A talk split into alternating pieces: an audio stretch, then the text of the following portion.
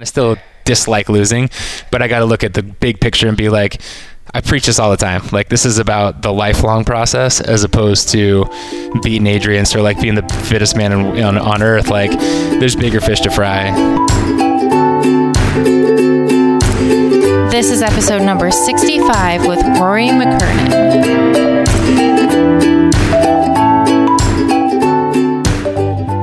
Welcome to Pursuing Health. I'm Julie Foucher, family medicine resident and former CrossFit Games athlete. Here, I bring to you information and inspiration from experts and everyday individuals for how to use lifestyle to maximize health. Thank you so much for joining me. Now, let's get started with this week's episode.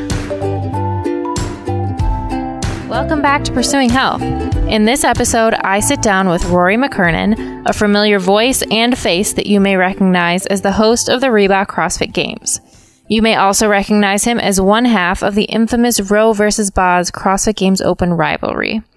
We caught up recently at CrossFit's media headquarters to talk about everything from his background and how he discovered CrossFit to how he became involved in media and the evolution of CrossFit's media department to some of his own personal challenges and growth over the past several years.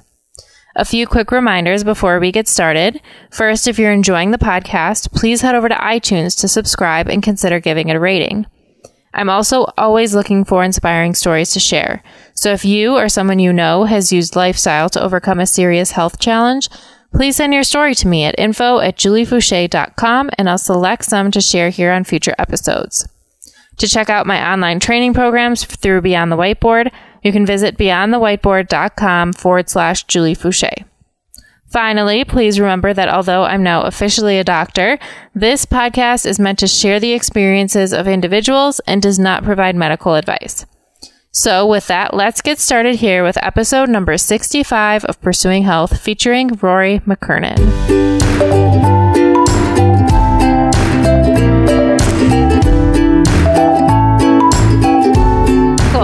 Welcome back to Pursuing Health. I am here with CrossFit Games update show host and commentator and Roe versus Boz Open star, Rory McKernan. So thank you for joining me. I'm super excited. I, I couldn't be more excited. This is awesome. I, like we were talking about, I don't get to spend time on, on this side. So yes, if I'm, i start peppering you with questions, stop me and we'll, I'll say, we'll hey, back to conversation. Be careful. Watch what seat you're sitting in this time. no, I'm really excited too because I think everyone knows who you are. They know your face. They they hear you talk all the time, but we don't often get to hear about your side of the story because you're always asking the questions. So I think this is going to be really fun. Yeah, and it's cool. Um, so when you came into the office, you're like, "Oh, you're busy." I wasn't busy at all. I was watching the first interview that we ever did in no our update way. show studio. I remember that. Julie Foucher, and, and I don't, but I don't just mean between me and you. I mean the first athlete that came to the update show. Really? No yeah, way! I didn't know that. And uh, back in the day How when it was drab cool. carpet and and uh, uh, really dull back wall. And so it's cool I to see remember that. that. Yeah, that and now was. I'm the first guest on your podcast. I know. so happy to return the favor. no, that's so crazy. It was, what was that, 2010? It was right before the games in 2011. 11, 11, yeah. So, yeah, and it's crazy how far the studio and just everything you guys are doing has come. So it's. or really all of us too. It's you true. know what I was thinking? Is like that was a 22 year old Julie Foucher. You know So that was true. me. Like that was two kids and gray hair ago for me. You know, it's really weird to think about. Wow. uh, that we've all kind of been in this game, all, all- you know, athletes and, and CrossFit HQ alike for so long. Yeah. And it's I'm I mean I'm lucky that I have gotten to come out here a few times and it seems like at least once a year I get out here and to see how much the office has changed and the gym and the studio and new faces and it's it's so cool to see the evolution of everything. There was a there was a time where. Some of it was perception, but some of it was actual reality where you would literally walk in and a wall would have been moved, and then the next week it would have been moved back. it was like, what's happening here? Just constant Right. construction. Contractors just looking at us like, whatever, man, what, what you want? we can do it. We Yeah. can make it happen.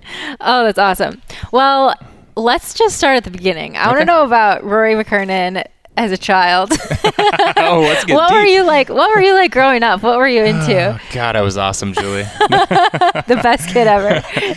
um, I had that's this is it. This is awesome. I knew we were gonna go this far back. I um I grew up in Austin, Texas, Okay.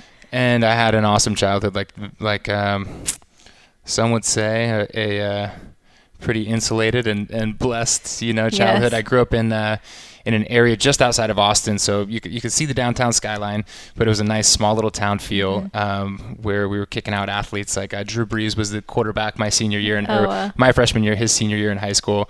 Um, so as you can imagine, with Texas high school football, a big big focus on Yeah. sports and athletics. And so, um, yeah, I grew up in the in the wilds of Texas, and and um, quickly though made my way out to California. So I've been in California on and off since about 2000. Okay. Um, Okay. I went to I went to school at the University of Southern California, and then just been bouncing around Been like a gypsy ever ever since. So were you into sports growing up? Did you? I was, yeah. Very active. Yeah, it's cool because I, you know, now like we were saying, I've got kids of my own, Mhm. and it's funny to be on on this side where I'm coaching and trying to expose them to sports. Yeah. But I think my parents did the same thing. I was I was well all the way up until like I started playing varsity sports. I was Mhm. a three sport athlete. Mhm. But when I was young, it was everything from gymnastics and try taekwondo and Yep. you know give a shot Just to it uh, all. yeah give it take it try it all and uh, eventually narrowed that down to soccer, football, and basketball were my main three. Okay. Wow. And then it Lots was of coordination. yeah, and then- and then it was the thing. It was like, well, if you're 220 pounds and six foot three, like you're playing football. yeah. That's good. Wow. So then, did you end up playing sports in college, or I never played. No? Uh, well, uh, not. I didn't play college sports per Okay. se. I played club soccer, okay? and I was on the uh, ski and snowboard team of all things. Oh, that's awesome. It was I awesome. was a big skier growing up. I don't know. I know. I don't even know. They must have had a ski team at my college, but I never was on it. It was an excuse. It yeah, was one of the, like it was totally like a drinking club with a skiing problem. you know what I mean? yes.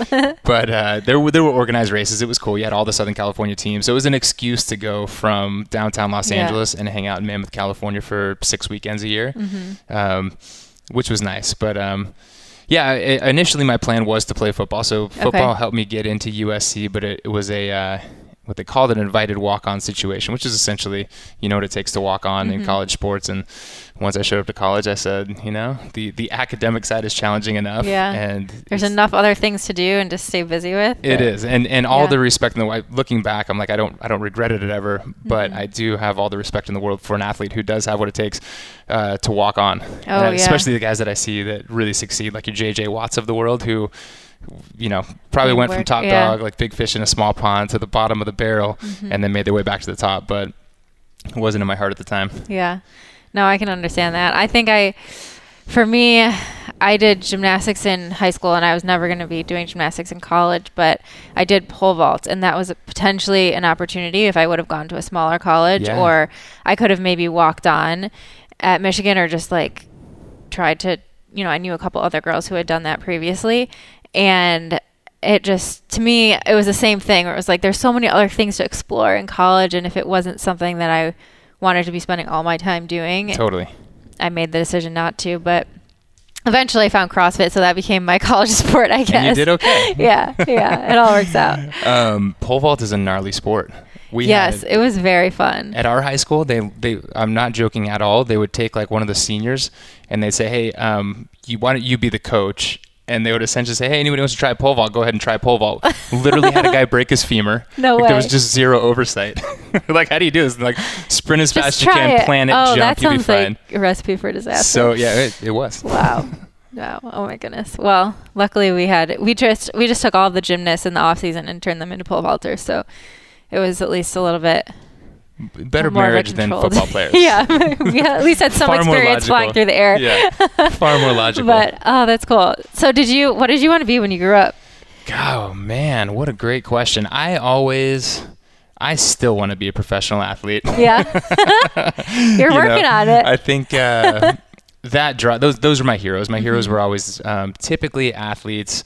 Um, you know, uh, I, I want to say like you know movie stars and things Mhm. like that to a lesser degree, but um, I certainly remember always looking up to athletes and Mhm. not not necessarily just of one ilk. Like I've got a Michael Jordan poster at home, Mhm. and um, I was a Cowboys fan for most of my growing up years, Mhm. like in the Emmitt Smith era. Yeah.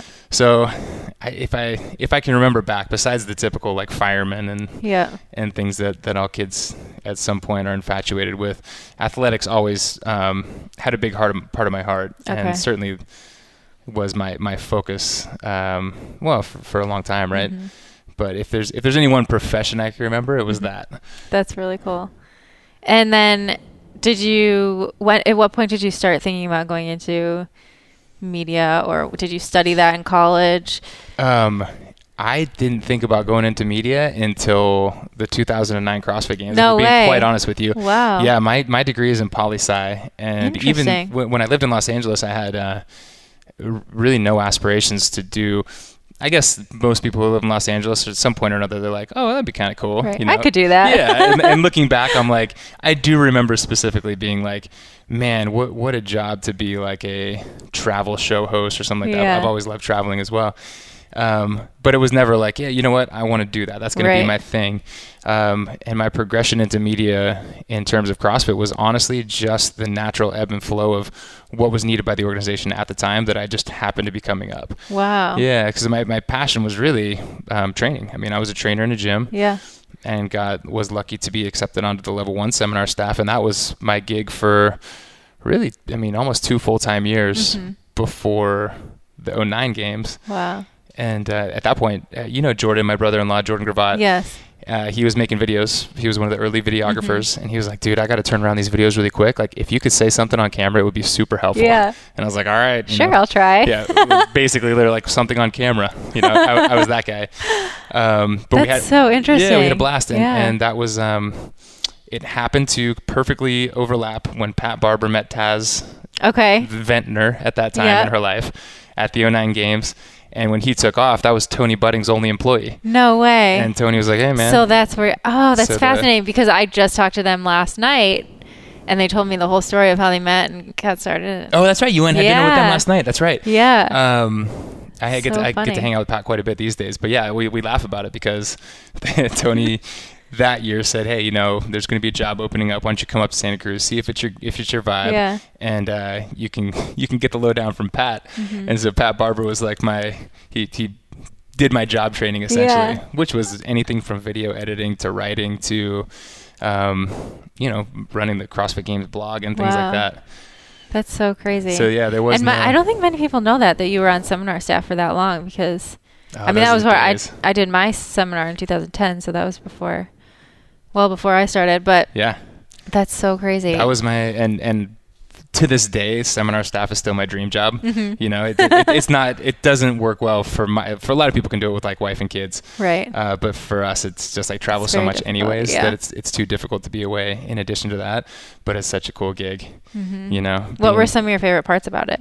I, um, you know, and I say this still, and I believe it, and, and to a smaller degree for me, I will get this from like open announcements, for example. Mhm. But every time you would show up to a seminar, whether or not you had a, a great week or a terrible week, and you were run down or Mhm. already energized, you would leave that work weekend feeling more pumped up. Yes. And it was because most people were, well, let's be honest, they're paying a, a lot of money. Yeah. So they had probably saved for this or they had planned for this in some way, Mhm. shape, or form. They're clearly, you know, bleeding CrossFit Right. because they're going to a level one seminar and they were just so fired up. And that energy is something that you can't, no, you yeah. just can't replicate or manufacture.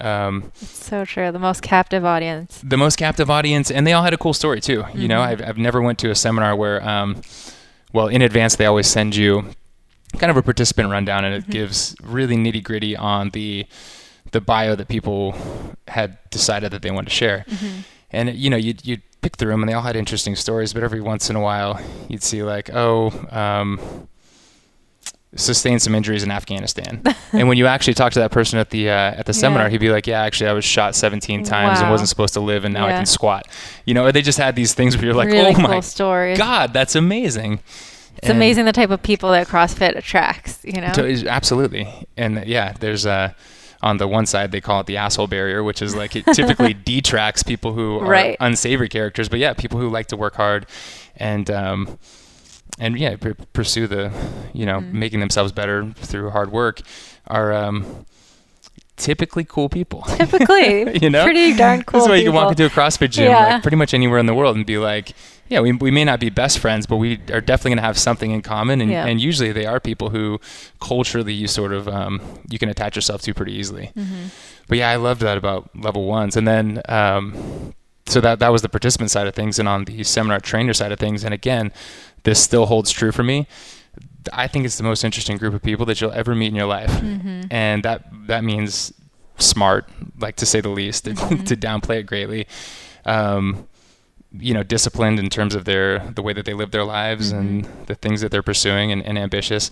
And then you'd have guys who are, you know, like Marine Corps captains and Yeah. had these crazy other things that they'd already done in life uh, that you got exposed to as a mentor or uh, someone who's leading you. Mm-hmm. And uh, I, I to to not be too gushy, like Yeah. I feel like it makes you a better person to be around them. You Oh, know? absolutely, absolutely. I feel the same way. I think you. I think you nailed it on the head at the beginning, saying that when you leave that seminar, you're just so much more pumped about about life in Right. general. Like I, every time I do one, I'm so. I'm just on fire with Right. life. Like no matter what I'm going to do that week, it's going to be awesome. Right, exactly. to where you probably come home, and Daniel's like, "All right, dude, shut up." Yeah. You know, like I've Yeah. heard enough. right. My wife would always be like, "Yeah, yeah, yeah, okay, I get it, I get it. It's amazing." We still have to wash the dishes. right, yeah. exactly. Go wash the dishes. Um, yeah. But yeah, no, the, the level one environment is just, uh, and like I was saying, the the open and the games and, and the enthusiasm that surrounds those is amazing and powerful, but so much different. So different. people Yeah. kind of come in there to take something away and, and learn and then go back and change lives as well. Mm-hmm. So I still miss it. I, I plugged back in, God, it was two years ago now, Mm-hmm. probably since I did my last seminar. And I was begging Dave and Nicole. I was like, you, you, you got to let me get back in there. You gotta let me do some. And Put me in. yes. And the first one I went to was at Cookeville at Okay. Mm-hmm. Rich's gym, or I guess the old Mayhem now.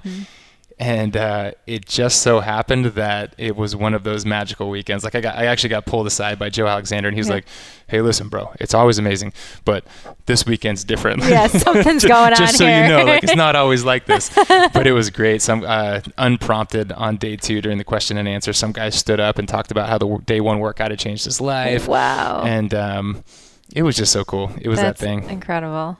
Wow. and I still got. I don't know when you took your level one, but it's uh, it's still like summer camp for me. Bill Oh, yeah. Was in my level one. I'm still in touch with like two other people, Yep. and Yeah, uh, it was all mine was like Pat Sherwood, Boz, um, who else? Joe DeGain, who now I work with all the time because Yeah. he's in my region. Um, yeah, it's so cool. Even just to think back about it, but it was complete for me, completely life changing. Going to my first level one. yeah, just so it's a perfect light bulb moment. Mm-hmm. You know, at least at that point in my life, I was pursuing plenty of, of other of kind of like the alphabet soup Mm-hmm. um, organizations who who could certify you. And I went to my buddy actually paid for it. He was like, Okay. "Hey, okay, we're, we're gonna go. I'm Let's paying for it." it. You owe me." And um, yeah, it's, like literally light bulb went off the first the first lecture, and I was like, "This is great. I'm in." Wow. So how did you find CrossFit then to begin with? I found it so um, bouncing back to so we went to university in Los Angeles, and when I graduated, um, I'm a massive proponent of taking a year off, and I wish that I would have done it before Me college. too. as, a, as I'm about to graduate after six years in medical school. oh my gosh, it's so funny because Yeah. the, the interview I was talking about, yeah, literally you were just starting medical school Yeah. and moving to Cleveland. I was. It was literally like my right before orientation that I came out here. Yeah. What a crazy bunch of stuff you bundled into a short amount of time, huh? Um, what are we talking about? So you Oh, took a year off. Yes, took a well, took more than a year off. okay. but I, I'm proud to say that I graduated a semester early. But then I moved directly to a ski town. And I lived in Ah, Jackson Hole. Wyoming, uh, which was the, the time of my life, and um, ended up between Jackson Hole, Europe, and Alaska, doing sort of like a seasonal Wow. winter summer type thing for a Mhm. couple of years. And what were you doing? Were you working like I would uh, skiing? Or? in the summertime I was a fishing guide Okay. in Alaska, and uh, in the wintertime I was anything that would allow me to ski all day. That's amazing. Typically like waiting tables Yep. or, um, but then also working in like health clubs and Mhm. and doing training stuff on the Okay. side. So um, at that time I was infatuated with. I, was always in the gym ever Mhm. since I started um, sports, right? Mhm. So it has always been an integral part of my life, and at that point, I feel like. CrossFit, I mean, obviously, this is probably 2006, Mhm. 2007. So CrossFit was kind of like really starting to gain momentum. Mhm. And I just did the rabbit hole thing down the internet one day. Okay. And one thing led to another. Found CrossFit.com. Um, and I know this is a fairly typical story, but but Nasty Girls was one of the first videos that I saw. No way. Yeah. And I was like, this is nuts. Like this is this is is off the hook. going I love it. and um, uh, you know, I think a lot of people see the gymnasticsy type stuff. I was missing. Um, the power cleans and Okay. uh, we never did snatches in high school but we did a lot of power cleans we did a lot of deadlifts Mm-hmm. and i had never seen those in a conventional gym ever since you know i feel like you leave high school sports and if you don't play college sports Right. like that part You're of your life is yeah. over and so when i saw people cleaning like dropping bumper plates i was like oh dude like I can still do you this. gotta, you gotta show me where this is. And uh, that, wa- that was immediately before uh, summer season in Alaska. So I went off, um, and we had like a, we had a weight set, and we had limited access to internet because we were off in the boonies. Mm-hmm. And I would dabble and, and try things here and there, to completely wrong way, obviously. Right. And when I came back down to the lower 48, I happened to um, to stop where my friend's father lived in Encinitas, like North County, San Okay. Diego. And that was where I saw the first CrossFit like physical box I'd ever seen Wow. and uh, yeah, started training there. Became a trainer there, Okay. and my the all the while I'm thinking like I'm gonna make it down to Hawaii, and my Okay. dream was to become a helicopter pilot. Oh, okay. So this was it's off on the horizon, and um, met my now wife, and took my level one, Mm-hmm. and started doing seminars, and I was like, I think actually this is it, man. This is what I want to be doing. No more helicopter pilot. No more helicopter So pilot. One day. Yeah, there's One still day. I'll be like the old guy who's Plenty ma- of time. putting everybody, su- you know, putting everybody at risk because I want to wow, sustain my dream. that's cool. So how did you get into seminars then? Through your wife? Back well, back her- then, um, back then the level two was basically a tryout, Mm-hmm. and I got I was lucky enough to be like um, in that era where it was almost like a job interview. Ah. Yeah. You would go and so you took your level one, and they said don't come back for six months, Mm-hmm. but when you do come back for your level two, day one was um, some information on how to coach, Mm-hmm. but more or less they said, hey, here's how the test is going to run. And then you showed up on Sunday, Mm-hmm. and it was either, for me, Chris Spealler, Adrian Bozman, or Andy Stumpf. Have you been exposed to Andy Stumpf? Mm-hmm. Yeah. Andy taught my first five seminars, that, Wow. and he's he is um, one of the most unique individuals, but one of the most intimidating can individuals if he wants to be. Yeah. And uh, they would take you in front of a group of, you know, twenty. They would they would replicate a seminar, so they would take like ten to fifteen people, Mm-hmm. and they'd be like, "Hey, okay, Julie, come on out. You're gonna teach the push jerk." Mm-hmm. And then they would shut up and they would just judge you. Just write down on paper and nod. Basically. Shake their heads. yep, yep. And um, yeah, and that was that. And so, um, d- depending on how you performed in that, they would they would give you the same feedback you would get like a coach's prep now. But um, I did good, and I was uh, basically got invited to do the three internships, and then it snowballed from there. Wow. Yeah, So cool. it was awesome. Yeah, those are those are the times, man.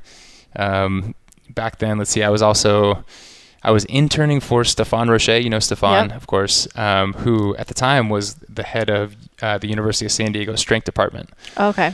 And um, the other two coaches that were working in the strength department were Casey and Natalie Burgener. Oh, okay. And they were like, "Hey, uh, we're still great friends to this day." Mm-hmm. But they were like, um, "Hey, maybe like if if you taught us some CrossFit, like we could work on your Olympic lifting." And I was like, "Uh huh." totally. Let's just. yes, please. Yeah. And so, uh, yeah, man, used to go and hang by the USD pool, do some CrossFit, learn some powerlifting from Olympians, Wow. and uh, and teach on the weekends. But Living the life. living the life. Very cool. And now Stefan is working. He's on the CrossFit Games team, correct? Mhm.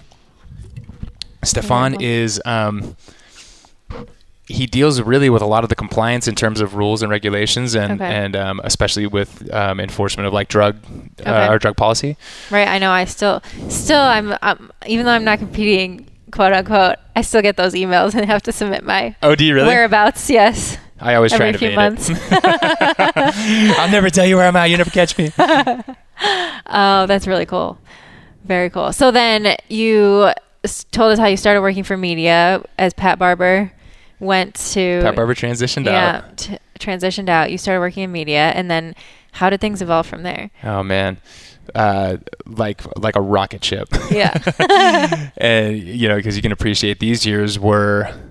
Well, the first video that I edited Mm-hmm. is called uh, Annie daughter versus the Sandbag Sprint, Wow. and literally, it's um, it's the most like a high schooler probably would make fun of it. it's like it's like cut here, put the other camera, cut here, put the other camera. Uh-huh. But um, so I started um, I started basically at that point was the first or second year that we had um, a dedicated CrossFit Games blog, Mm-hmm. and so that was mostly under my purview, and I would in conjunction with Tony, kind of make sure that we solicited the videos, got them, and then wrote the articles. Um, and then the very next year is when we started um, experimenting with live broadcasts, and Yeah. that was at the Southwest region. Wow. And I don't know if you remember any of that broadcast, but we were in, we were literally in a locker room where the the commentators and guest commentators would sit at a table like this, but behind them was like a broken glass, a broken mirror, and Oh, it was just to- crazy, nasty little little weight room at UC Irvine, and it took us days and days. But uh, by the third day. We got up the crappiest little replay of Neal Maddox running in a circle around a track, and we were like, "Yeah, maybe we did it!" Like we thought we had won the Super Bowl. Um, and this again, this is like I have zero on camera presence at this point. I was trying to edit stuff. wow. And uh, Marston and Heber had just been they weren't even they weren't hired on as employees. They were just um, doing contract work, and they were there and they were watching. And I was like, I love doing this. I was like, Hey Heber, like, how, how would you do this if it was you? he was like, Here, let me sit down. And I was like, Sucker, see you later. Wow. And, And- now they're kind of the main video documentary producers. filmmakers. Yeah. You know, the uh, Here, so best-selling documentary filmmakers, which is pretty cool to see. that's really cool. um, yeah, and so then, gosh, that that same year, so that was our dabbling with live, Mm-hmm. and that year at the CrossFit Games in 2010, I want to say that we did over 80 hours of live coverage to the Wow. CrossFit Games website, like too much. Yeah. really, A, a lot, but people just people will watch all of it. uh, absolutely. They eat it up. Our fans are insane. Yeah. Our fans are insane. And at this point, had you do- started doing more on camera stuff instead of the editing and the behind the scenes? Really, no. You know, me and Tony every once in a while would go and do um, do something. Mm-hmm. And the cool part about that was um, actually this is kind of bouncing around, but uh, Sydney Sullivan, who won the one of the teenage Mhm. divisions last year, just received a kidney transplant. I saw something about that? this on your Instagram, and I was wondering And what I- the story I- was. right, Yeah. I posted that on Instagram. And someone from the Chris Klug Foundation, who is a uh, he used to be a champion snowboarder, like an Mhm. Olympian, reached out and said, "Hey, that'd be cool. We'd love to cover this story." And it was funny to me because we had interviewed Chris back probably around the same time as that interview I was saying for you, Wow. like 2000. Uh, that's probably 2010, 2011. Yeah. And uh, so we would do stuff like that. Like we went to the X Games Okay. and we would stick a camera on somebody and they'd be like, "Okay, Rory, you do the interview." Mm-hmm. But it was um, it certainly wasn't a main component of my job Mm-hmm. But I, you remember you were like, what would you want to do when you're growing up? Yeah. When we were doing that, I was like, this is what I want to do. Yeah, that's when you first caught the bug. Yeah.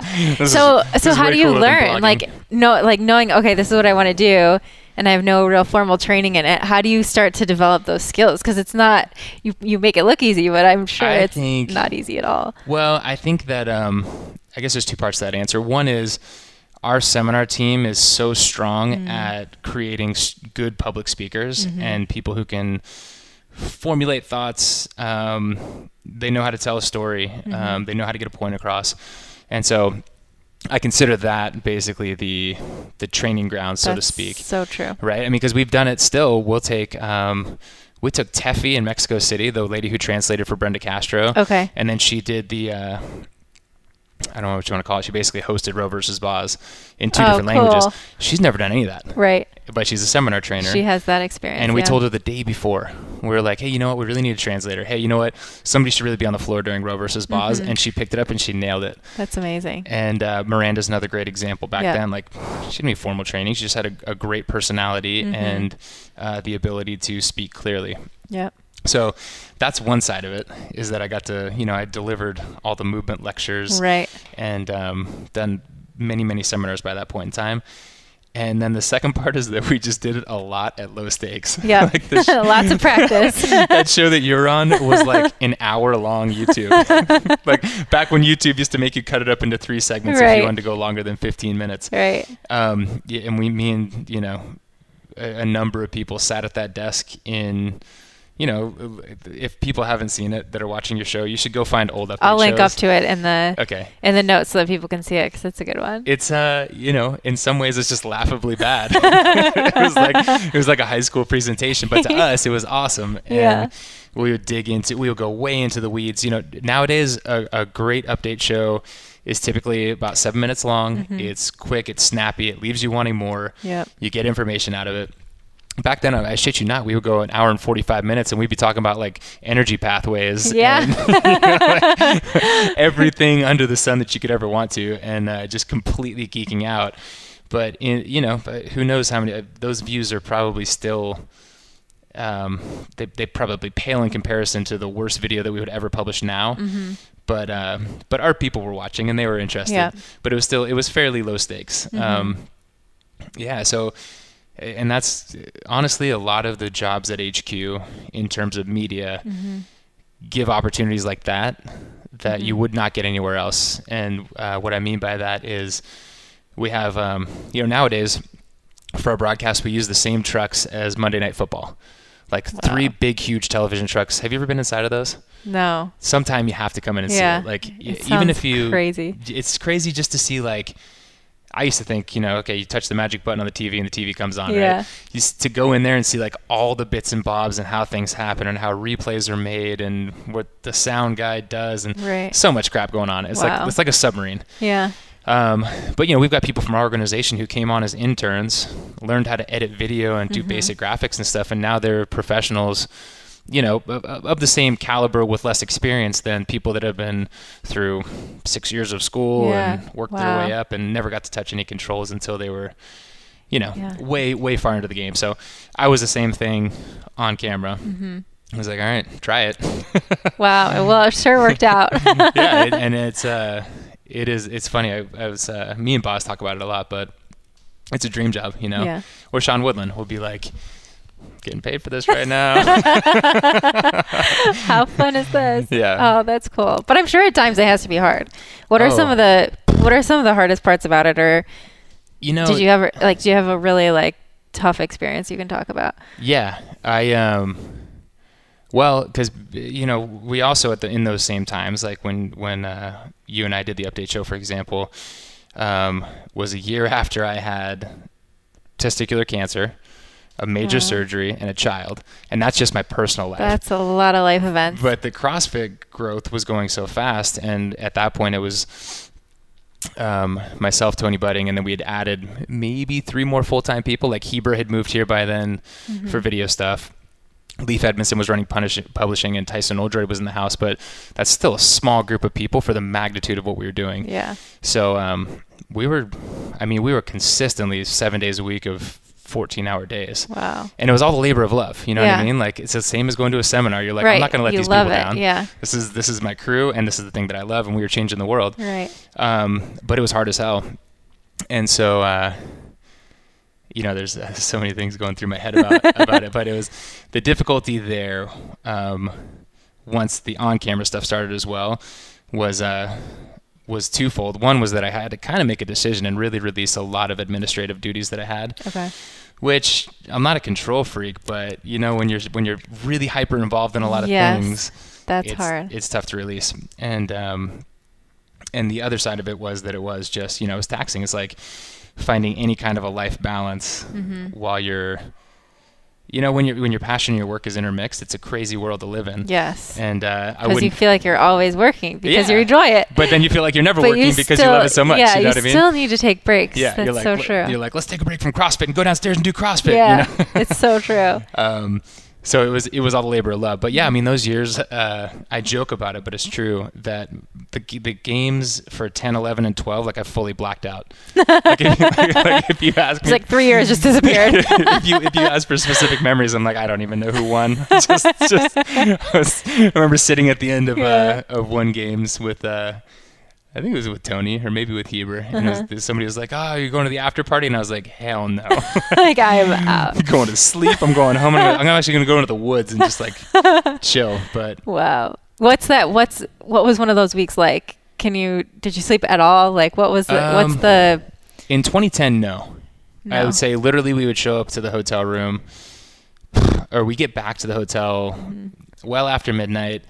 Typically there was a production meeting for the following day, which would go until maybe 2 Uh-huh. And then you would sleep, I don't know, you know, an hour before you would head back to the venue for maybe like incredible. a five, six o'clock uh, call time. Some of that was self-inflicted, you know, Right. Because we were, we didn't know what to expect. Yeah. You know, the TV trucks I was talking about. My job the first year that we went live was to manage what they call the tape room, and it's it's basically you could think of it as the replay room, Mm-hmm. and you've got like six stations that are all like these giant high tech TiVos that Wow. record and then they can play back. Yeah. And um, we walk in there. We prepared all this. Like literally, we brought every piece of footage about any movement we have ever done because Dave wouldn't give us the workouts in advance at oh that my time. gosh, you can't plan You know, anything. Now, now it's way more organized, and uh, we, we we knew what to expect little more than the athletes did. And this dude Eric Thomas, who was our um, he was in charge of the whole truck, came in. He was like, "Who's Rory?" And he started talking to me. He's like, "What about the flux capacitor and the blibbity blah blah blah blah blah?" And I was like, "Dude, I was like, I barely know how to edit, man." And he was like, "What?" Ah, and he, you know, threw, threw off his hat and walked out. And uh, I, we literally had somebody walk out of the truck and quit that year. Wow. Um, during, I'll never forget this. It was during the uh, the teams that year had a workout where they did some junk on the track, like facing towards the audience, but then they would do a partner carry across and back the field. okay. Uh, we'll find it somewhere. I'll send you a link. But um, remember, at this point in time, there's no uniforms, and there's like I think six people to a team. Right. So you have no idea what's going on. No idea what's going on. And this guy, like, I'm trying to tell him what to do for replays, and I was like, get get the get the cute girl with the braid, and he's like, what what? And I'm like, dude, and the guy with the tattoo, get the guy with the tattoo. It's like, I all have tattoos. It's like, no, the dude with his shirt off. He's like, ah, throws his headphones up and walks out. Um, he came back eventually, Oh, good. Okay. but uh, it was it was crazy, you know. Tense moments. yeah, it was all uh, we we've always kind of been learned by doing, and and the competition always comes first, still to this day yeah. if there's a if there's a um, if things come to a head where it's hey the broadcast really needs this but the competition really needs this Mm-hmm. uh, competition always wins and rightly so because we're trying to crown the fittest on earth but that comes with its own set of challenges Right. you know Right. espn or whoever our broadcaster is me just happens to be like hey the hour that we have available is 6 to 7 p.m we're like all right well these guys Mm-hmm. Yep. just did murph and dt and actually this is rest time before this event so it doesn't doesn't lay over perfectly but um, it's always fun. That's cool. Did you ever think that you'd be on ESPN? Never, never. I still have um, because you know we they replay our stuff so much these days Yeah.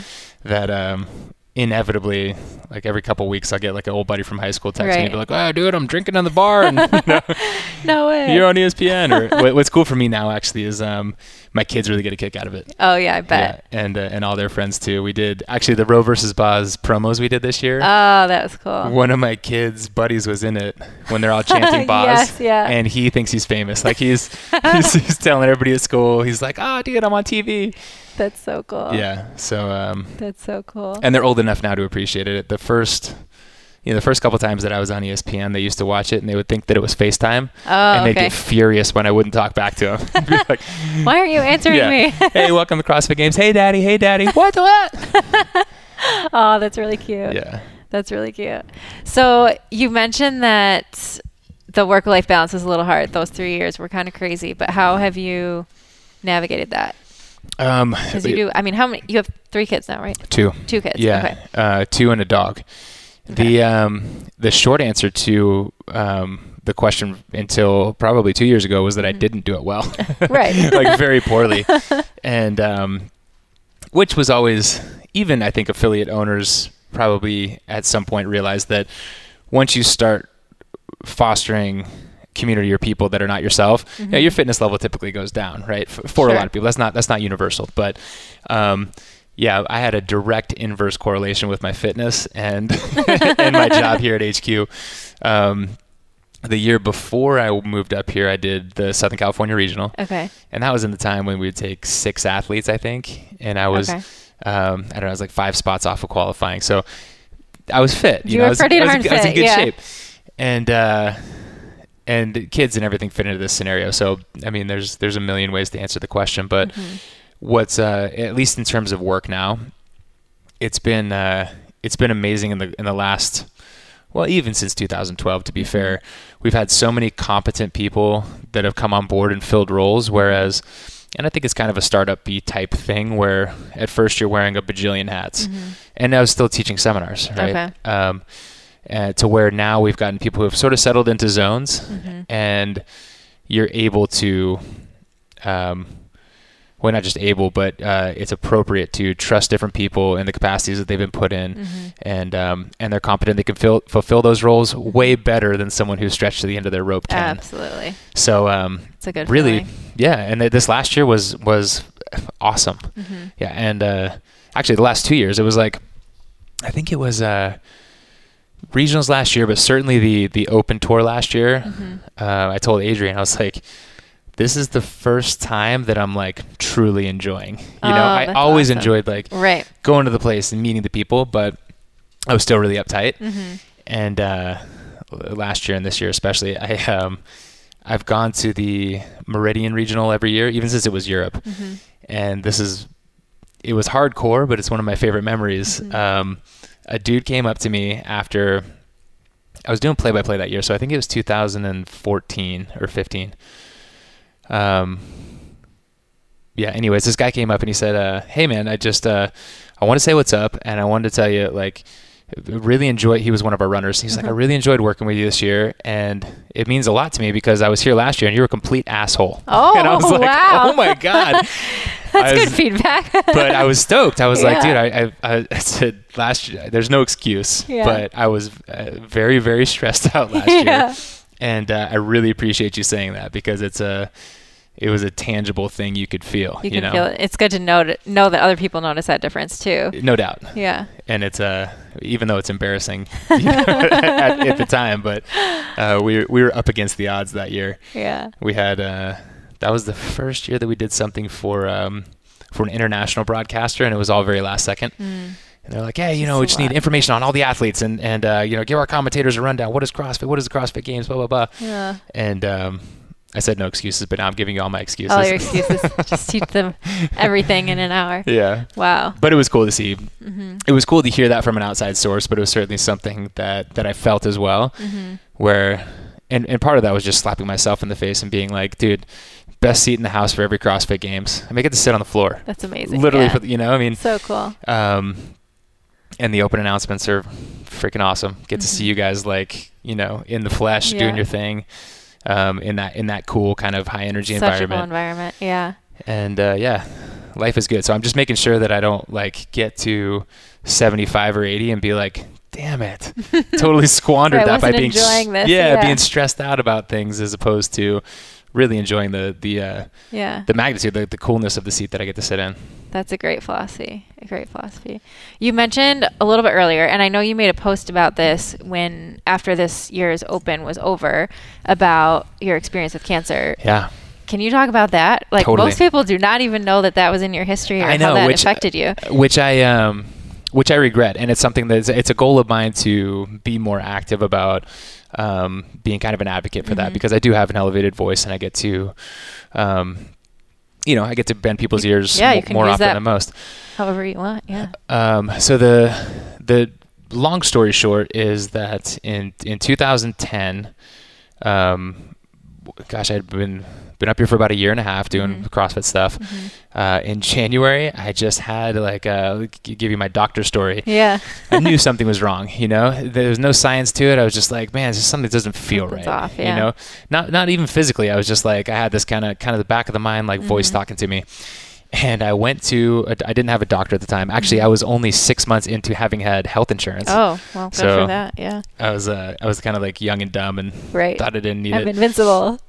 and uh, it, this doctor was like, he told me everything I wanted to hear. He's like, "No, dude, you're good to go. Like everything Oh. checks out. You're fine." And I knew he was wrong, but he told me what I wanted to hear. Mhm. Uh, so I took that to the bank, and we went down to uh, Jordan's house, Okay. uh, my my in-laws' house for Christmas. And then it, it like literally felt like I got kicked in the nuts. Mhm. I was like, I woke up one day and I was like, okay, Something is wrong. something's Yeah. now now it's like I need to go to a hospital wrong. And uh, there's an old uh, uro- well he's not he's not old he was a masters competitor a urologist here Okay. and he's an old CrossFitter meaning he was like back in the early days of CrossFit Okay. HQ he was around and so I called him and it was like there wasn't even a physical exam he was like yeah you have cancer and I was Wow. like Ugh. Wow. And the if I fast forward, the story is diagnosed on a Friday, surgery on a Tuesday. Wow. That quick. And so it was quick. It was stage 1A. And so sometimes I think that uh, someone who's been through that situation, I almost feel like I had like training wheels cancer, you know. Um, but backing all the way out, it's still um, you know they gave you the the post operation options were chemotherapy and knock it out, or um, six years of surveillance. And Ange was pregnant with number 2 and we were like, you know, the toxicity of, of chemo is so nasty. Yeah, I was like, all right, weighing those options, um, we chose to do uh, the surveillance. So, yeah, now I am literally just finished up my six years Wow. in January. Well, congratulations. Thank you. Yeah, and it's the first, um, yeah, first time it can be like kind of kind of cancer free. Because Yeah. even though it was so quick, so easy, like um, even after the surgery, the the, the doctor, it, it felt like the vibe was saying, "Hey, dude, you're done. You're gonna be okay. we Yeah. Mm-hmm. still got to go through the steps, but you're done." And uh, sorry. But uh, but still, every time you go back for blood work, every time you Oh, go back yeah. for CT scans, every time you go back for chest X-rays, it's kind of like There's one, so you're- much stress. there's so much stress. I mean, you're around sick people, which um, for me, I'm not good in hospitals. Like I don't, Mm-hmm. I don't get creeped out or anything. I'm just sort of like I'd rather not be there. Mm-hmm. And um, and you're around people who are legitimately, you know, going through it, like getting their getting chemotherapy Mm-hmm. Yeah. Mm-hmm.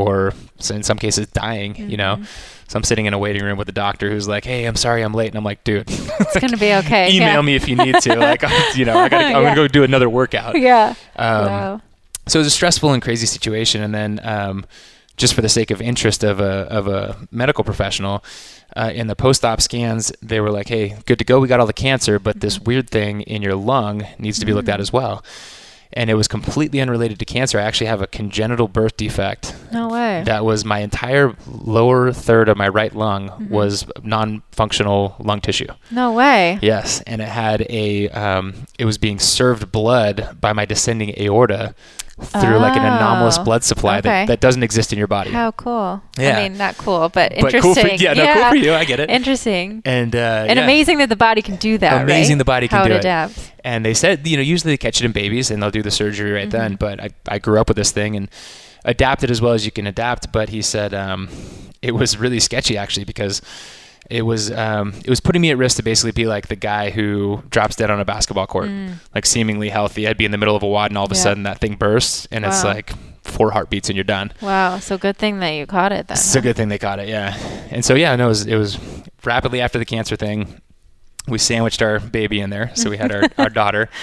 Did the CrossFit Games, and then I had this lung surgery, which is a full partial thoracotomy. I'll show you the scar if you haven't seen it before.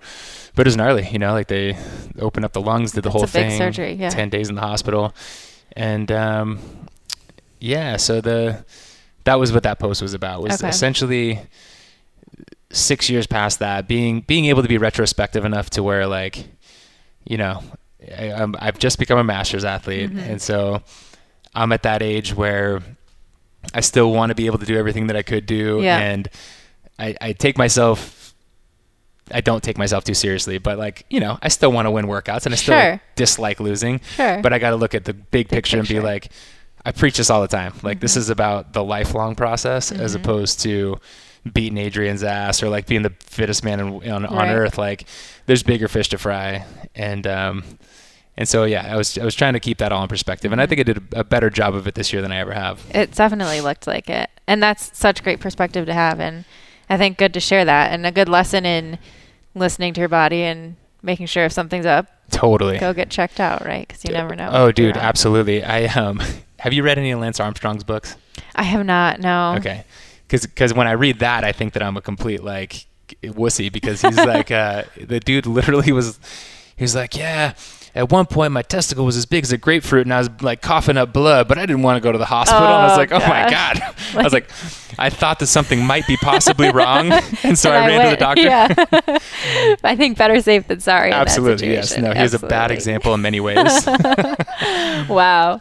But um, but you mentioned Roe versus Boz. I want to talk about that a little bit because it has been such a cool, just a cool event, and it, it's evolved in such a neat way over the past few years, and it's always fun to watch you guys. But what what has it been like for you?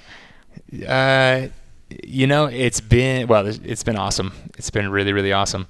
Uh, it started very.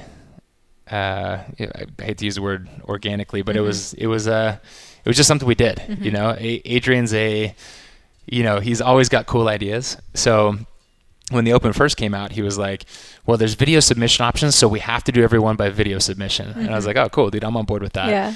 And so that was the kind of the thing in the first one, and then the second one we still weren't head to head. We were kind of like eyeballing each other and like, "All right, dude, let's compare scores." Well, that next year was when we did the first live announcement, and um, I'm sure you've heard the story because uh, he's been on the show as well, but we literally at that time open announcements and i think even like when we were in chicago there was kind of like a party afterwards and, and people would were there as much for the social element as anything else. Well scott panchik and dan bailey got done with their workout and we're just sort of like milling about. Everybody's gone off to the barbecue and we're like Let's dude, do like all this this. stuff this stuff's Yeah. still set up. It's fantastic. Let's do it. And uh, dave was like yeah i mean whatever. Go ahead. Sure. and yeah, so the tradition was born sort of naturally, Uh-huh. and it's cool that it's it's developed what was a cult following.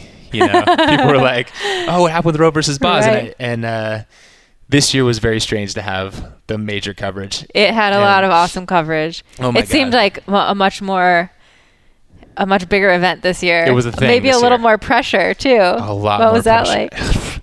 like? I don't. I didn't handle it well. oh, I think you did. I think you did. I um, it's funny. I, I well, I've got a million thoughts on it, but um, what was it like? You know, it takes a lot of because I, I I don't take myself too seriously, but I take my job seriously, Mm-hmm. and I love the I love presenting, and I spend a lot of. Uh, um, you've been there with me when I like if I'm going to do a show or something like yeah, it takes a lot of mental energy, and um, you know you'd spend it on that. And back back in the day, it was almost like a release when me and Boz would do the workout. Yeah. But this year it was almost Now like you're it's more setting up to do another thing, you know? Yeah. And so it was interesting. It was really interesting. Um, and I think, well, one, I gained tons of insight. Not that it was at all like competing in the CrossFit Games, but I gained a lot of insight on what you guys must go through. Interesting. Um, Hmm. In terms of one, when a microphone's being placed in your face, two, hearing other people talking about you, like while you're doing your workout, Yeah. watching media that's based on your workouts, which I didn't, none of that stuff before, you know, it was all fun and games Right. like l- literally in 2013 i would walk onto the competition floor with a beer and put it down and, Yeah. and compete Do it. Um, so all of that kind of stuff was was interesting and then uh, the other takeaway was that um, you know i i consider myself an athlete and i i love my level of fitness in terms of my peers in life Mm-hmm. in crossfit it's a different story but my peers in life um, and i'm just not like i'm just not driven by competition the way that some other people are so Yeah. it's cool for me that i can like it doesn't doesn't really ruin my world Yeah. you know But it's cool for people to see that too. Like you can still do this competition and it's head to head and it's super intense, but then at the end of the day, it's like, yeah, we move on. We exactly do exactly go to work the next day or do whatever. Yes, and I had to shave my head, but like at the you know, and I and Bozman bested me yet again, but I still like I sure would says this better than anybody. But I'll go, you know, in my social circles, like at the kids' school, mm-hmm. like I'm a freak. Like, Yeah. oh my god, that guy probably does the CrossFit games. It's like, no, I just like I do a workout every day, and Yeah. you know um, so it's cool i think um, i think it's a huge opportunity though i think Mm-hmm. that that um, next year we'll try and incorporate even more people Mm-hmm. because i think the dream would be or a better way to say this is is the way the reason people like it is um, it's not because of me it's not because of Boz it's because watching you do the open workout i can't relate to Right. you know, watching uh, watching Mat Fraser, Cole Sager, and Scott Panchik throw down, it's like okay, like I, Right. I don't- I don't- but how am I going to approach exactly this? like yeah. what is that going to feel like? What's it going to look like? So my hope is that um, that next year maybe we even have you know think about how many age categories we have from Mm-hmm. teenagers all the way up to masters, and then all the different levels that you could be as well, from Oh, scaled yeah. to um, 20,000th in the world to I'm knocking on the door of regionals Mm-hmm. to regional athlete to games athlete. If you could represent all those people in the Roe versus Boz type format, I think it would be even better. That would be really cool. then at some point you get to be like, oh, cool, like I'm a 40 year old woman who is, you know, just outside of regionals. Right. Let's see how that chick does. Right. Um, but Because yeah, I think that's always one of the most useful things for me is I love watching the announcements when the girls are going because I feel like, okay, I can at least gauge how they're doing and how I might approach the workout. right. But even even if it's the guys going, I feel like sometimes it's not as relatable. So to be able to have someone who's more similar to you and Yes. to your fitness to be able to kind of come up with a strategy and how you're going to approach the workout is super Yeah. super fun. Yeah, and I th- I uh, I even think sometimes I'm like, I wish that I don't wish that. It'd be cool to have the show on like Monday, right at the close of the Open. Oh wow! So everybody is like already practiced, and you kind of know what's possible. You've seen some scores, you've done some strategies, and then you see everybody do it. You know. But uh, that's interesting to hear that you even have trouble relating to the guys. totally makes sense. Mm-hmm. But um, yeah, ultimately, what the what the athletes in the Open announcements are about is just a showcase. You know, people Mm-hmm. love to watch you guys compete, and it's uh, and rightly so. It's compelling. So I, I love that we can fill that backspace where, yeah, one percent of one percent will be doing the CrossFit Games with those people. Three hundred thousand of you are going to be doing it with these idiots. Like, Mm-hmm. Yeah. let's see how they do it. You know. Oh, so cool. So cool. What do you see for the future of CrossFit Games media coverage or CrossFit media coverage in general? What do you Um, think? What would you love to see happen in the future? I, I love um, I love that it's a cool flagship for the affiliates, and so we've got a pretty amazing team right now who are you know we're we're rejiggering all the broadcast stuff right now. Um, so I'd love to see bigger, more accessible shows. You know, um, it, it it's a it's a shame when sometimes you see people like, oh, I didn't get to see the CrossFit Games because X, Y, Z. It wasn't available in my country. It didn't have Right. native language. So I'd love to see it in different countries. Um, oh, that would be cool. yeah, more of it. And um, in terms of the game's format, I'm happy. You know, some Mhm. people are like, oh, well, what about more off-season competitions? And it seems as if there's an appetite for people to compete. Like I, I like the. um well, one, I like that we have an off season. I and- do too. I think it's important. it is, and and things like the team series fill that gap in Yeah. my mind in terms of it's a fun, different format. Mhm. So I think there's work to be done, and, and Mhm. everybody agrees that w- we can um, we can do a better job of of uh, those events. But um, in terms of the way that the season lays out, I think it's you know remember, remember the days when we used to like change it from year to year, and it was like, oh no, this year Mhm. there's open, this year there's open sectionals, or Right. you know, or sorry, sectionals, regionals. Okay, this year there's the open. Mhm. I think the open regionals games format is awesome, Oh yeah, and um, it works really well. Yeah, and the the way that we cover even even regionals is, I think, really cool for our fans. Mhm. There's virtually nothing you can't see. It's Um, amazing. Yeah. The oh, you know what? The, I know what I'm excited about. The uh, the social media stuff, like Mm. the amount of streaming and things that you can do on social media, and the way that you can incorporate people into the conversation Mhm. is. Um, there's a cheesy way to do it, and there's a not cheesy way to do it, and I really like that interaction. Um, we wrapped up the open, for example, this year. We did a studio show, and you know you're supposed to kind of read the live comments and interact or whatever. And I thought that the computer was broken, like nobody was saying anything. Mhm. And I was like, "Come on, you guys! Like you have to com- you have to communicate f- for us to work this thing. Like Right. otherwise, it's it's not going to happen." And all of a sudden, like brrrr, like things oh, come in. cool. So it's a cool two-way interaction, and so I look forward to. And the studio team I know is working on things where you might even be able to bring in a caller, or you might be able, able to um, interact with different people more easily. Mhm. Um, they've done. Uh, have you met Joe Novello? Mm-mm. Actually, I'm sure you've met Joe Novello, but you don't know it. Mm. Joe is our coordinating producer. Okay. He he literally has been in the industry for decades. Um, like he was doing Tour de France like uh, when I was still in diapers. Wow. You know. and uh, anyways, Joe's a champion of finding ways to make things work technologically Okay. um, with the limited resources we have. And by that I mean like we're not we don't have a real television studio here. We don't have a satellite on top of the roof. Mhm. Um, but via the internet and interesting technologies that Joe will find, we can, uh, for example, get the open announcement from Mexico City How to be broadcast to the world Yeah. through uh, the studio here in Santa Cruz. Anyways, um, he's he's been incorporating, and the and the studio team has been working on ways where we could, yeah, like incorporate people from different regions more readily, Mhm. uh, get reports from from the remote areas, and so I, I look forward to more of that. But yeah, the whole the whole media landscape's kind of changing in terms of yeah. television and how people watch it and video Right. on demand versus um, versus live stuff. So um, I'm interested for the ride. But in terms of the way that we do media, I like that we still have a lot of freedom and we sort of we experiment from year to year. We try Mhm. new things and and uh, if it works, we take it, and if it doesn't, we don't. It's kind of Yeah. like CrossFit. Yeah. Love it. What do you have a day to day sort of routine now? Yeah, my day to day is weird. It's very. Um, it really depends on the time of year, Okay. dramatically, and obviously during the during the open that entails tons of travel, Mhm. um, and I'll I'll be on the road for regionals as well. but um, in the run up to the seasons, and now we're starting to get to the point where we're actually like you know six months to a year ahead. Mm-hmm. I get a heavy hand in kind of promoting the sport Mhm. and making sure people know what's coming up, where to watch it, how to watch it, um, things like that. So um, we got a really talented full time editor that's dedicated to that, Mhm. and then of course we got a whole whole uh, army of, of guys who can make amazing media here too.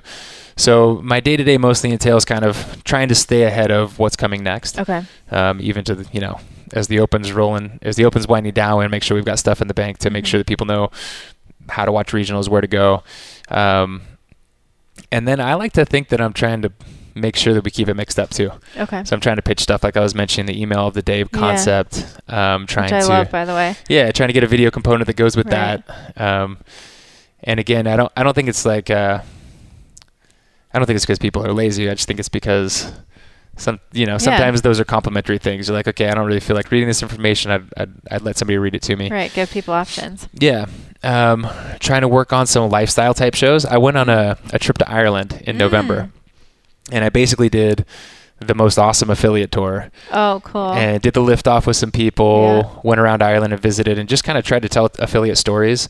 And Ian Wittenberg was with me, oh, cool. and so that'll be coming out soon. that is awesome. And so yeah, if you want to talk about a dream job, like I think There's your travel show and your Oh, CrossFit. You just dude, can you imagine like travel the, the world visiting CrossFit affiliates. with the greatest community on earth, yeah. and uh, Dream job. having them do it. So we might we might do that also with Madison because I think people, Yes. you of all people, can appreciate Madison, right? Yes. I mean, well, Midwest. I'm Midwest. Yes. Yeah. I haven't actually been to Madison, but I've heard amazing things about it. so- Yeah, but you know the culture of the Midwest. Yes. And I think people are confused. They're like, "Oh, yeah, Madison's going to suck. Like it's in it's in Wisconsin." I'm like, "No, Madison's going to be awesome, because it's in Wisconsin." you know?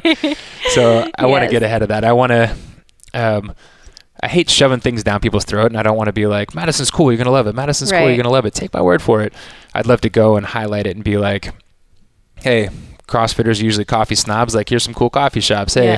some of you guys like to drink beer and get crazy. Here's some cool nightclubs Mhm. um, outdoors, kids, whatever it is, Yeah. and uh, highlight the lifestyle stuff. But yeah, I talk about a dream job. That's Yeah, it's That's so it. cool for all the things that the spectators are going to be able to do this year at the games. I'm I agree. super excited for that. Yeah, and and you know you only you see the world through your lens, but even even with like um, the uh, the stuff that I get to enjoy, like like luxury suites and stuff for my kids, uh, it's still they would be bored to tears. And if you're in the Home Depot or the StubHub Center, um, there was nowhere for them to go.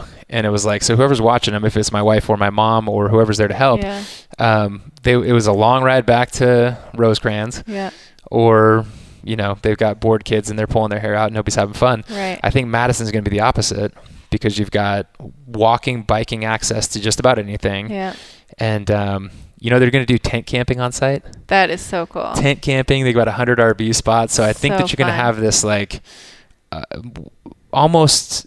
I hate to make the comparison to Aromas because Aromas was, was what it was, Right. but that festival atmosphere coming back where people can um, have a more rounded experience Yes. instead of just I'm watching competition, I'm vendor village, I'm done. Right. I'm going to go back to my hotel. Yeah, room. long drive Yeah. back home.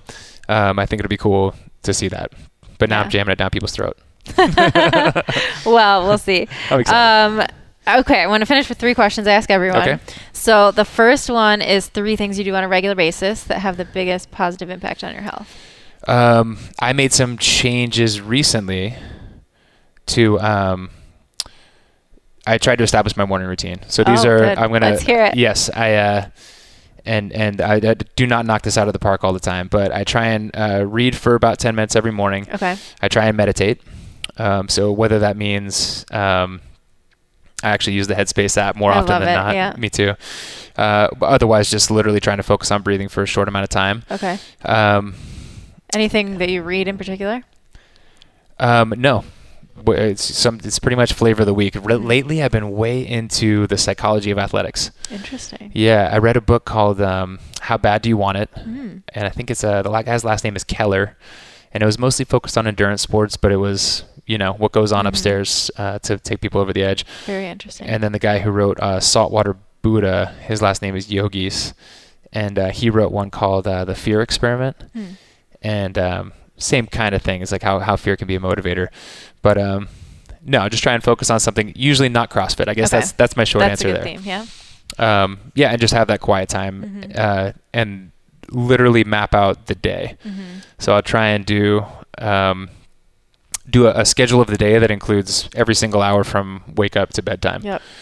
Not anal retentive about it, just sort of like generally these are the things I need to need to do. Yeah, And do you do this at home before you come to work, or once you get to work, or I'll are there it. like kids involved? Like, how I'll do you knock I, out that time? I got to get up really early to be pre kids. Okay. And so I'll, I'll do that at home or Monday, Wednesday, Friday. I usually leave the house a little bit earlier and stop at a coffee shop got it. and get stuff going. Um, so I don't know how many you can count that as. Maybe one. Yeah. oh, two, two. So read and meditate, Meditate. and those have been huge for me. Um, and then I've tried to incorporate a gratitude practice. So I love that. yeah, as much as possible in the morning. But me and my wife um, will, will literally before we go to bed, like last thing, Mm-hmm. we'll say at least one thing that we're grateful for. Mhm. Um, and of course, all the psychology is there for Yes. why that's a positive, So powerful. why that's a Yeah. positive benefit. Um, and we're pretty good about it. You That's know, really good. And I think it helps to do it with your significant other because um, my husband and I have been doing that, and we do we do the gratitude, but we also do like we always say like our three wins at the end of the day Nice. because it's so easy. I feel like to go to bed thinking about all the things you didn't get done, or that you're like, oh shoot, I have to do this tomorrow and this tomorrow, but to focus on the positive yes, is I think or has just been really um, good for us. you know, I, I- you, it's infrequent, no matter what your job is. I think that someone's going to be like, "Hey, you know what? Great job today on everything," Right. even though you accomplished quite quite a few things. So, um, for lack of a better descriptor, sometimes you got to be the one that pats yourself on the back. Yeah. so that you can be like, I was hauling ass today. I didn't get anything done. But when you stop and do that, you're like, no, actually, like I kicked out a few Yeah. correspondence that I had to get done. I got a good training session in, and, and whatever Right. it was, you can reward yourself with that. Um, so I like I that. that. Yeah. Have you seen uh There's a product called the Best Self Journal. Mm-mm. I'll show you mine. Okay. It's um, they basically just taken all the popular productivity and positive mindset Yeah. stuff and put it into one journal. Okay. But it's all that stuff. So you It's fill it out like at the end of the day or beginning of the day or something like yes that. to both. You're like, yeah, it's got like uh, um, a wins and lessons learned Mhm. thing for each day, and then it's got you know today I'm grateful for, Yep. and it's got your your schedule and everything. It's pretty cool. Very cool. We'll link up to that too. Um, one thing that you're working on, something that you think would have a big impact, but you have a hard time implementing it. Professionally, No, just in general for your health. um, I have been working with. Uh, I've known about what to put in my body as fuel f- Mhm. for a decade, Mhm. and uh, longer than that. Um, I've been interested in nutrition, but the compliance has always been a difficult a difficult thing almost that I just don't think it's hard but I'm just like don't want to commit to it. Right. And so I've done my I've taken about 3 weeks off now. but starting in December I started kicking ass on nutrition at least in terms of tracking what I was eating Mhm. and measuring the results. Uh, and huge props to um, a D Cashew who is getting married this week, first of Ah, all. congrats. But uh, Yeah. she's she's a huge, um, really just an accountability partner. Okay. You know, uh, again, it's not rocket science to figure out the zone or to figure out macronutrient content or even to use like MyFitnessPal. Mhm. But it's nice to have someone kicking you in the ass and, and at least once a week being like, hey, dude, like, where's your stuff? Right. Are you doing How, this? how'd it go this week? Did it go good? Did it go bad? So and true. um, w- whatever the answer is, holding you accountable to it, and not like berating you when it's bad and like celebrating you when it's good. Just Right. being there to make sure you do it. Um, so she's been a huge help with that. Um, and uh, and I also it got me like I needed to commit to something. I love to bounce around. Like I'll go, all right, I'm gonna do the bulletproof coffee diet. All right, Right. I'm gonna try and be extremely ketonic. All right, I'm gonna try and be a vegetarian. Like I love to try it all. Every week something different. Yeah. And, uh, yeah, and, and actually sometimes I'll be like, you know, I'll stick with it for 30, Yeah. 60 days, but I do like to bounce back and forth. It's kind of an internal joke at the office. Like, right, what are you doing this week, bro?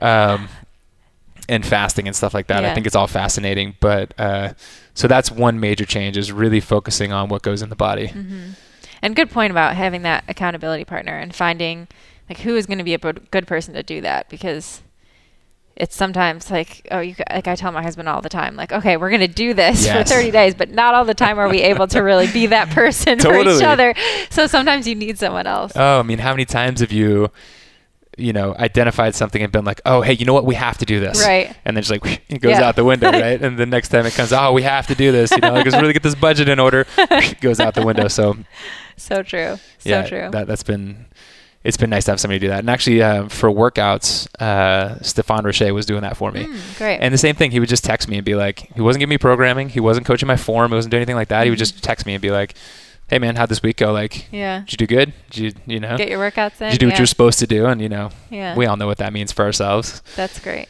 Yeah. So, um, yeah, I hold myself a little bit more accountable.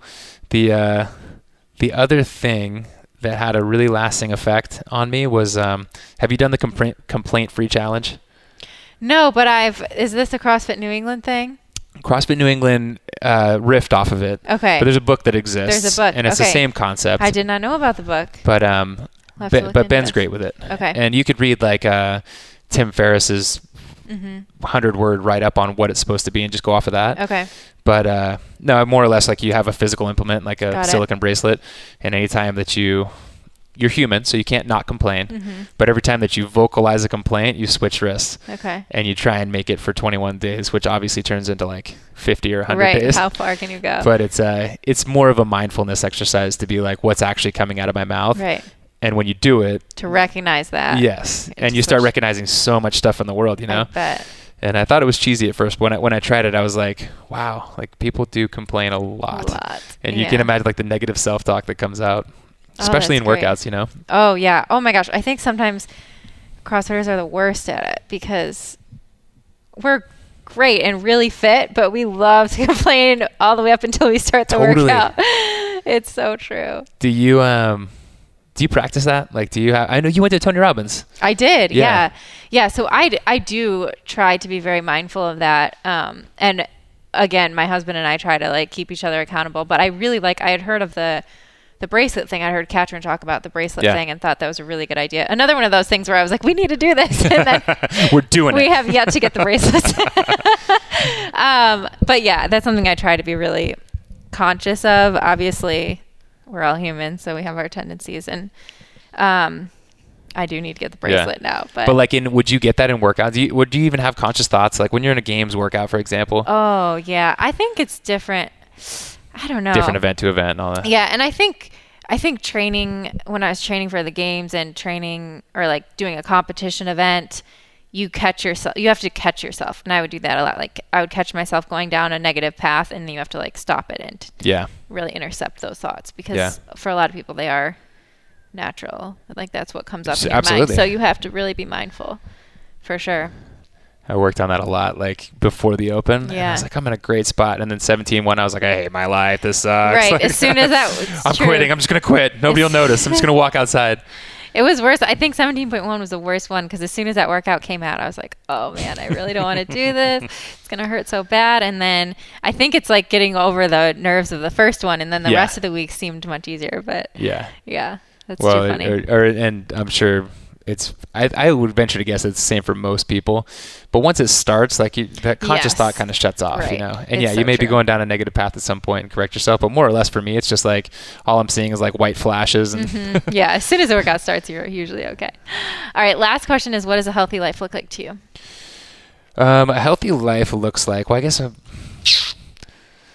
I want to answer this in terms of what my fitness goals are, and they're mostly based on the concept that we always talk about, or that I've always talked Mhm. about, which is a very low trajectory at a very distant horizon. And so I think when I think about fitness goals now for me, Mm-hmm. I think about doing things with my kids when they're old enough to like Mm. do really cool things. Mhm. And I'm already like coaching, and my son is is old enough to throw a ball around, uh, Mhm. practice soccer with, you know, Yeah. play sports. But uh, we just went to Yosemite, for example, and I was like, I am going to come here and I want to climb Half Dome with my son and daughter, Wow. you know, and that's going to be at least another 15 years, Yeah. probably. I Oh, don't know. I so mean, 10, cool. 10 years at least. And so, um, a healthy lifestyle has balance and things like that. Um, and, and living consciously. So Mhm. that's one of the things that I think the physical aspect we all really know about, but Mhm. like the ideas we've been banging around for the last 15 minutes, or um, you know, even the, the meditation practices Mhm. and and um, being more conscious of the way that you're that your mind and your thoughts are and controlling those Mm-hmm. has a lot to do with it. And that was the area that I was that I was lacking in Mm-hmm. when I was uh, I don't know, just w- when when I found that I was less balanced. So What triggered you to start making those changes or to be more Um, conscious of it? you know, I think that well, like I was telling you earlier that I'm living this awesome dream job, Mhm. but I would still find that I was extremely stressed out Mhm. or that I was um, sad or mad or you know all these negative emotions that you can get yourself spun Yeah. up on.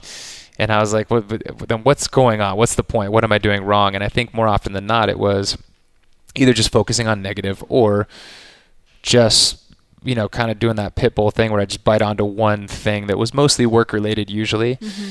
And forgetting like oh wow I live in Santa Cruz and I can go surfing down the street and I've got two awesome kids that want to go play outside. We've got redwood groves and things like that. Right. um, so it was, it was an identified lack of balance. I think um, I think some of it's natural you know like there's there's you getting older and having kids and stuff like that like Mhm. life changes quite a bit. So it's just a it's it's getting used to stuff. And if you show me somebody who's uh who's balanced with like two infants in their home and a full-time job like I'll kiss your ass like it just it doesn't really exist so you know I'm not beating myself up about it there was Right. uh, there was some crazy years or like you know I was telling you the the crazy medical stuff plus kids plus plus professional like yeah. looking back there was nothing that we could I couldn't change then you know like Right. meditation wasn't gonna like Right. Make all those. it wasn't gonna make it all go away. Yeah. It wasn't gonna raise my kids, but uh, but I, I think I, part of it is that um, I recognized that I needed it, and part of it was that now I can Mhm. because of all the reasons I told you about. Mhm. How many people work here that are Mhm. amazing, um, how much we've grown as a uh, as a company and, Yeah. and systems that have been put in place. So it's a now now part of it's that I can, but um, yeah, certainly seeking balance and Mhm. and remembering to have fun. So important. So important. It is. It is. And I think Um, people sometimes forget to prioritize that. Oh, dude, Yeah. absolutely. And actually, if we had a million years to talk, I would tell you. Um, even Pat Barber has been a huge part of that for Yeah. me because I got back in. I well, I got into surfing, and Okay. he's a mega surfer. But yeah, just stuff like that where you go out Yep. and you're like, I didn't think about work or CrossFit or any BS for the last hour and a half, and Mhm. had a. I felt like I was 12 years old. Yeah. You know? Oh, so cool. Very cool. Well, thank you so much. This has been awesome. Yeah, dude. And I found out so many new interesting things about. Rory today. So very Um, excited to share that. No, this is awesome. And I'm really, really, really happy you're doing this. Uh, when um, Mo was the first person that talked told Oh, me about yeah. it. He's always been an awesome like pos- any, Mhm. I don't talk to Mo that often, but when I do, it's always positive and Right. and um, And Mo's the found one of the founders of Beyond the Whiteboard. it'll be on the whiteboard. Yeah. And uh, so I'm I'm excited you're doing this, and I love it. Well, thank you. Yeah. Thanks for coming on. Thank you. Cool. Thanks so much for tuning in, guys. It was super fun to catch up with Rory and to learn more about the person behind the CrossFit Games host personality that he has. It's clear he's evolved a lot as a person, just as CrossFit Media has evolved over the past several years, and I'm so glad he was willing to share some of those personal lessons with us here today. Now that the dust has started to settle from the 2017 CrossFit Games, I want to know what you thought. If you watched the live coverage this past weekend, what were some of your favorite moments? What would you like to see more of on future coverage of the Games? Let me know in the comments below this post on my website, juliefoucher.com. To make sure you never miss an episode and to receive exclusive content from me, head to my website, juliefoucher.com, and subscribe to my email list. If you like what you heard, don't forget to subscribe and consider giving the podcast a five star rating on iTunes. Also, don't forget to share your stories. If you or someone you know has used lifestyle to overcome a serious health challenge, please send me an email at info at juliefoucher.com. I'll choose some of these inspiring stories to share here on future episodes. Don't forget you can train with me through Beyond the Whiteboard by visiting trainwithjuliefoucher.com. Thank you again so much for listening, and I'll catch you next time on Pursuing Health. When I decided it was time to bring on sponsors for Pursuing Health, one of the first companies I reached out to was Thrive Market. So it goes without saying that I'm super excited to tell you that they're supporting this episode of the podcast. And now I want to share with you a little bit more about why I'm so enthusiastic about this company. First of all, my husband Danny and I have been ordering from Thrive Market for years. Back when we started, we were both in medical school and I was training for the CrossFit Games, and now we're both doing our best to balance residency training. So let's be honest, we don't have much time at all for shopping or meal prep. And we found a few strategies that help us to maximize our efficiency here, with Thrive Market being one of them. Using Thrive Market, we can shop for all of our staple grocery items and ingredients from a curated list of products we know we can trust. So, whether you're looking for paleo, vegan, gluten free, non GMO, or organic products, you can find them on the Thrive Market platform. Even better, these products are available at wholesale prices. So they cut out the middleman, which saves you 25 to 50% over what you might spend on these items at the grocery store. Not to mention the savings in the time and effort of a grocery store trip because Thrive Market ships your items directly to your doorstep. Danny and I use this primarily for items like nut butters, cooking oils, snack foods, and tea. And when we pair these items with the fresh meats and produce from our local CSA, we never even need to step foot in a grocery store. Finally, one of my absolute favorite aspects of Thrive Market is their commitment to giving back. So, for everyone who signs up for a Thrive Market membership, another membership is donated to a low income family, veteran, or teacher. One of the most frustrating things for me is to see people who know what they need to eat to improve their health, but they don't because it's too expensive. I believe everyone's health is priceless, and when I shop through Thrive Market, I know I'm helping to make healthy living just a little bit more affordable for someone else too. Thrive Market's mission is to make healthy living easy and approachable to everyone, and this aligns perfectly with my own mission and with that of pursuing health. I wanted to share the benefits of Thrive Market with all of you, and they've responded with an amazing offer. So if you head to www.thrivemarket.com forward slash ph, you'll receive 25% off your first purchase, plus free shipping and a free 30 day trial. And this is on top of their already 25 to 50% lower prices. I hope you take advantage of this amazing offer and enjoy their service as much as I have. So, once again, you can head to thrivemarket.com forward slash ph to save on some of your favorite items for healthy living and to help make a healthy lifestyle easy, affordable, and accessible for everyone. This episode is brought to you by Mobility WOD. Do you struggle to get into good positions in your training and workouts? Are your movement compensations causing you undue pain and grief? MWOD's belief is that every human being should be able to perform basic maintenance on themselves. For nearly 10 years, Mobility WOD has been the go to for the world's best athletes and teams. Do you know what hundreds of Olympic and world class athletes, professional teams in the NFL, MLB, basketball, hockey, rugby, and soccer, and dozens of universities all have in common? They use Mobility WOD to train and compete at their best. I first took Dr. Kelly Starrett's movement and mobility course in 2013, and since then have read his books and followed his videos for ideas on how to address my own movement restrictions. But sometimes having all this information can become overwhelming, which is why I think the real genius is in the MWOD subscription. As part of this subscription, you have access to not only hundreds of hours of video content that can be filtered based on your specific questions, but also a daily 10 minute Mobility WOD video. You just log in and follow Kelly's instructions as if he is there coaching you in person for 10 minutes per day. You may pick up certain exercises that you wish to incorporate on a regular basis before or after your workouts.